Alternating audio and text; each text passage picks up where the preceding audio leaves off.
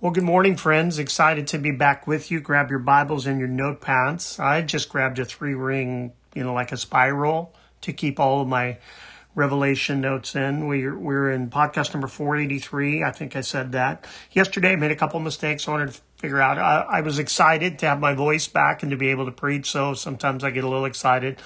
Uh, I misquoted a scripture yesterday. The scripture should have been 2 Corinthians 5 8. I think I said 8 9 or something. So to be absent from the body is to be at home with the Lord. 2 Corinthians 5 8. Wanted to make that correction and then I'll try to slow down a little bit. I just get excited to teach. On my desk in front of me, if you could see, I have one, two, three, four, five books that I have um, used in this study.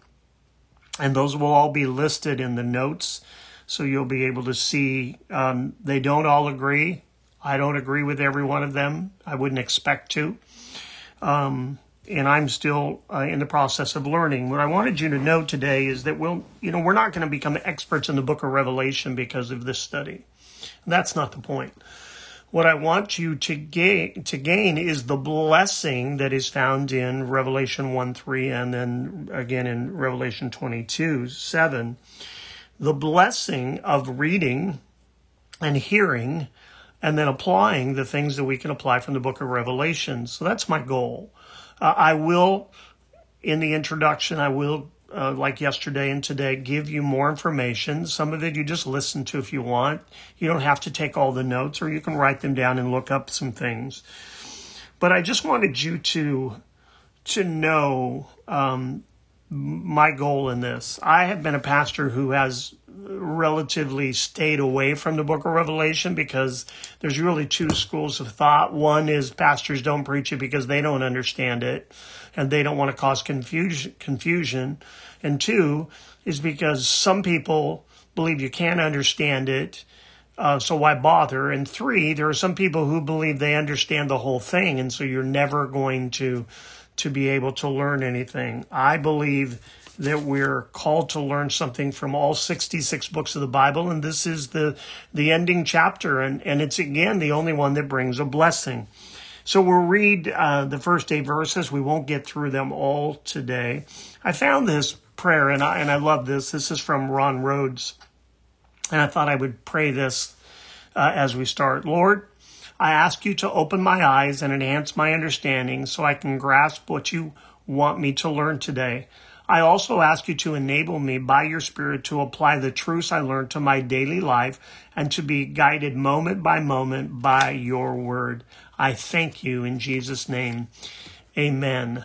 Um, I found that and I wrote it on a card and uh, I'll read it again and maybe it's something you can write down yourself. But we always want to ask the Holy Spirit to guide us and to lead us.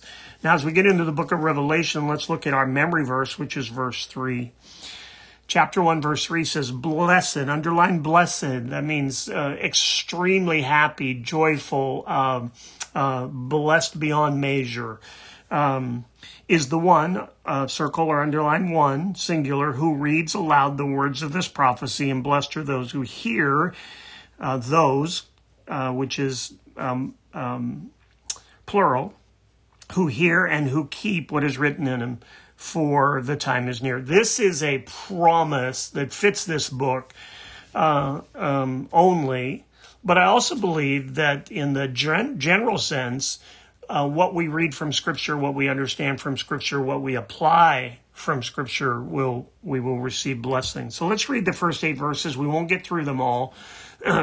Excuse me, my voice is getting a little stronger, so continue to pray for me. Verse one the revelation of Jesus Christ, which God gave him to show to his servants the things that must soon take place. He made it known by sending his angel to his servants John, servant John, who bore witness to the word of God and to the testimony of Jesus Christ, even to all that he saw. Blessed is the one who reads aloud the words of this prophecy, and blessed are those who hear and to keep what is written in it, for the time is near.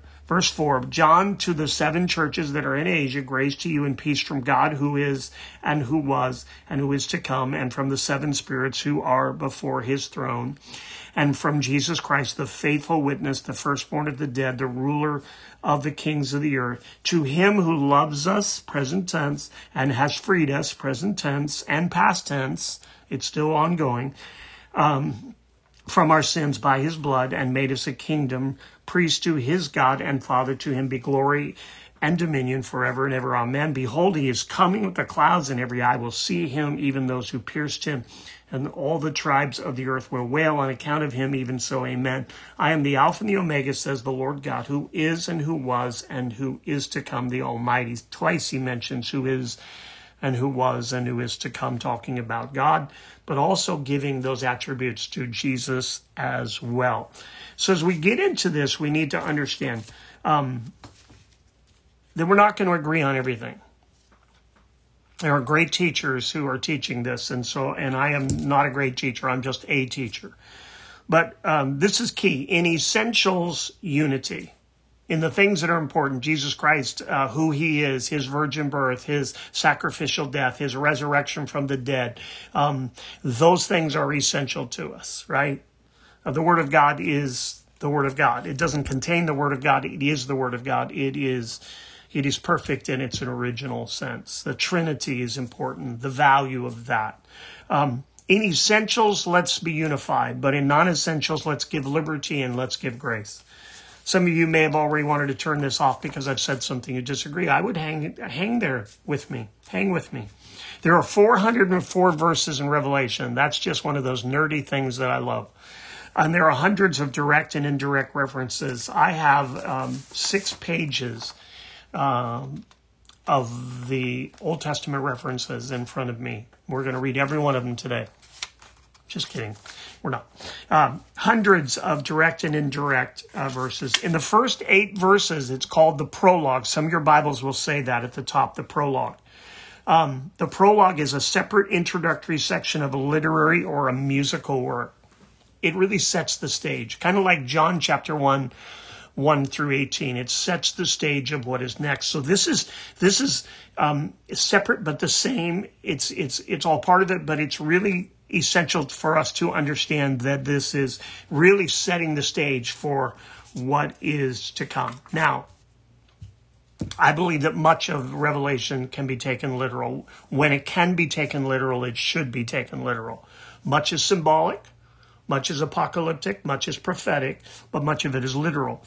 Uh, someone said this anonymous quote When the literal makes good sense, seek no other sense lest it result in nonsense. When the literal makes sense, uh, good sense, seek no other sense, lest it result in nonsense. Um, Charles Ryrie said this The literal fulfillment of past prophecies establishes an unbroken pattern of literal fulfillment of future prophecies. John Walvoord says because approximately half of the prophecies of the Bible have been fulfilled in a literal way, it gives a proper intellectual basis for assuming the prophecy yet to be fulfilled will likewise have a literal fulfillment. Did you know that there was over a hundred prophecies about Jesus' first coming that have been literally fulfilled? So if his first coming had this literal fulfillment of so many prophecies, we can assume that many of the prophecies about his second coming will be fulfilled as well. It's only logical. And many of those were amazing prophecies given hundreds and even thousands of years before Jesus was born. Now, I said yesterday, I say it again. The revelation of Jesus Christ, this is from Barnhouse, is not merely the revelation of a prophetic plan. It's not just about seals and judgments and bowls and trumpets and beasts and all of these things. But it is the revealing of a person, the Lord Jesus Christ. This is essential. This is essential that we look at this. What is the revelation revealing? It's revealing a plan. It's revealing uh, a people, the the seven churches, but it's revealing the person of Jesus Christ, and that is key to understanding it. But also, and this is is, is essential. What's the historical context of Revelation? One of the reasons for the revelation was to encourage the persecuted church. And did it need it? Did it need to be encouraged? Does the church today need to be encouraged? But again, it can't mean what it didn't mean before. What it meant to them is essential because it was written within the context of AD 95 and what was going on. Let's look at a few things from history. This is just listen along and uh, see if this whets your appetite to understand what they were going through. Historical context. Remember, it was written in AD 95. Life expectancy at that time was 30 to 35 years. Jesus had been gone for 65 years. And every single writer of the New Testament letters, except John and potentially Timothy, who might have died within this two year period, are dead and gone. Paul and Peter, gone. James, gone. All of the disciples have been gone and most of them martyred. Many of their friends were martyred. We're in a second or even third group of Christians here generationally because of the short lifespan and because of what had happened. Um, Titus and the Romans destroyed Jerusalem and the temple 25 years earlier. It was destroyed, brought to the ground scattering the Jews. Josephus says this about that time period. So this is an, an extra biblical account. This is the Jewish historian. The Roman legions, listen to this, killed more than 1.1 million Jews and took nearly 100,000 captive. That was the ending of a four year battle for control of Jerusalem um, by the uh, Jewish rebel factions who had ne- had enough of Roman control and the Jews just, or the Romans just brought in their army and they weren't supposed to destroy the temple, but they did. The siege of the Romans took five months. Um, the final stronghold to fall was Masada, Masada. Some of you have seen the movie, and that took four to seven months to kill. And when, when, the, or to conquer, and when they came upon them, remember they had all taken their lives. So all of this is in the memory of these people. This was AD 70 when uh, Jerusalem had fallen, the Jews scattered. And at that point, listen, they ceased to be a nation. They didn't just lose a city, they ceased to be a, nation, then they were dispersed to the corners of the world. Uh, that was the last time Jerusalem uh, was a nation. And um, and until 1948, May 14th, 1948, then Israel became a nation again.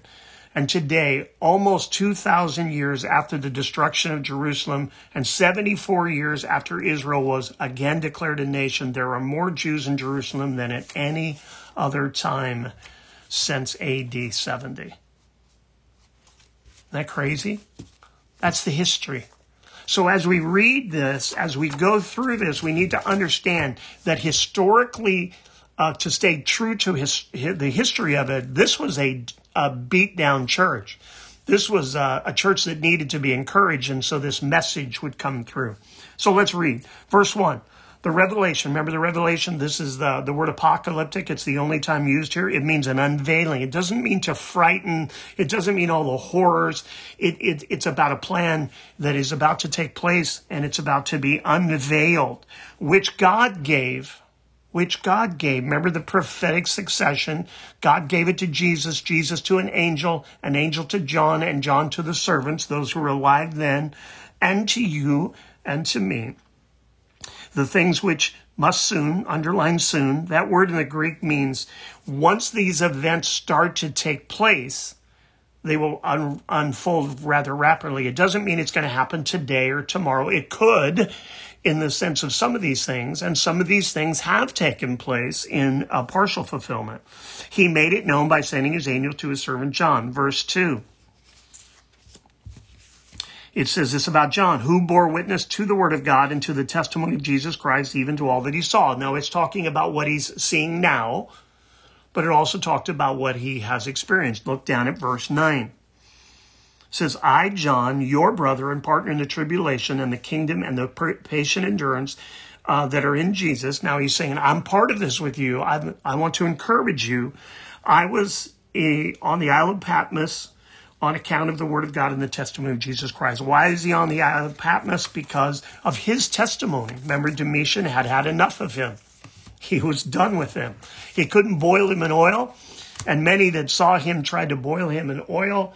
Um, they ended up believing in the God of John and and and wanted to to turn from their wicked ways and turn from Roman worship to the worship of God. And so Domitian had had enough and sent him to this Isle of Patmos to die to be worked to death on this penal colony to die. He was an old man to sleep on the ground, to be uh, to be never seen from or heard from again. We know later on that when Domitian was uh, displaced and someone took his place, that, that man had mercy on the church for a while and mercy on John, and John was set free and went back to Ephesus.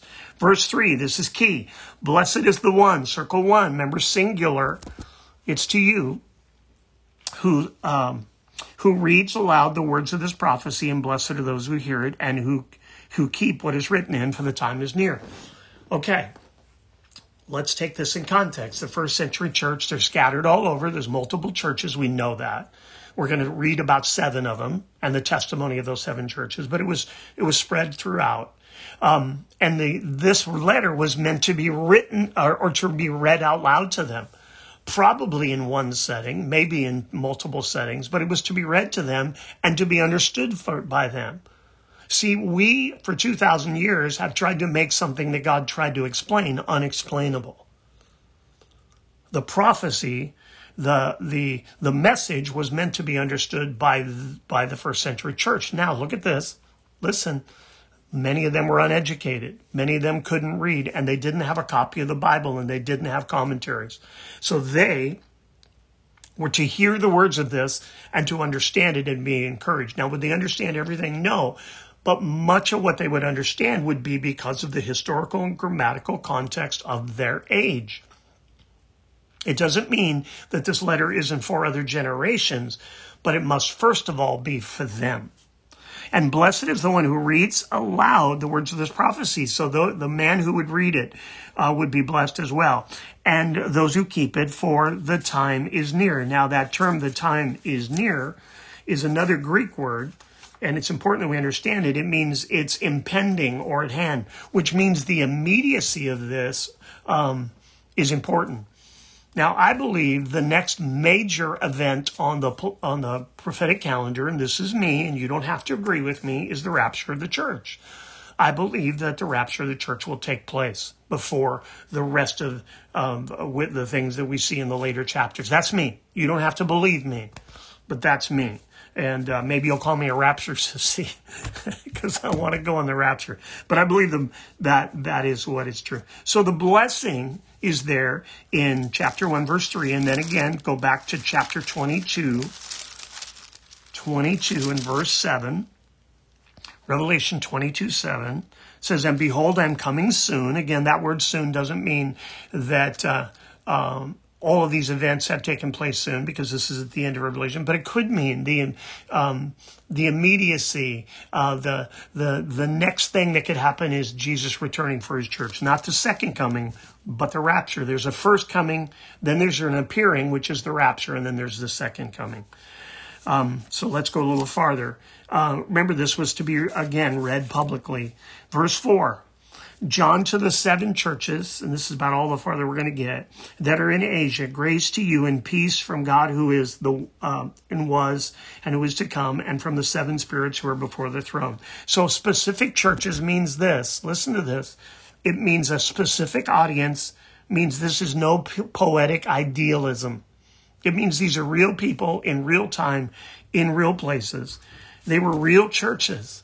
This was real. This is something we need to understand. And then he gives the, the Greek and the Hebrew greeting. Grace to you is a Greek or Gentile greeting, and peace, shalom, from him. And who is it? From him who was, um, who is, who was, and is to come, the eternality of God from the seven spirits and from the seven spirits who are before the throne. And let's read just the first part of chapter or verse 5 and I'll quit here and from Jesus Christ. We have in verse 4 and verse 5 I believe and many scholars believe the trinity in blessing here. We have the Father who who uh, is and who was and is to come. That's the Father. from the seven spirits who are before the throne. I believe that represents the, the Holy Spirit. Many do not. That's okay. Uh, but I believe that goes back to Isaiah chapter 11, verses 1 and 2. And I believe that seventh is the, is the, the number of completeness. And I believe it talks about the Holy Spirit. And verse 5, and from Jesus Christ, who is the faithful witness, the firstborn of the dead, and the ruler of the kings. Now we're going to have to quit there. We didn't get very far, but we'll pick up on verse 5 tomorrow. So let me, um, let me uh, turn back to 2 Peter chapter 2 and verse 18 and pray this over you. But grow in the grace and knowledge of our Lord and Savior Jesus Christ. To him be the glory both now and to the day of eternity. Amen. God bless you. Stay with me now till we talk again.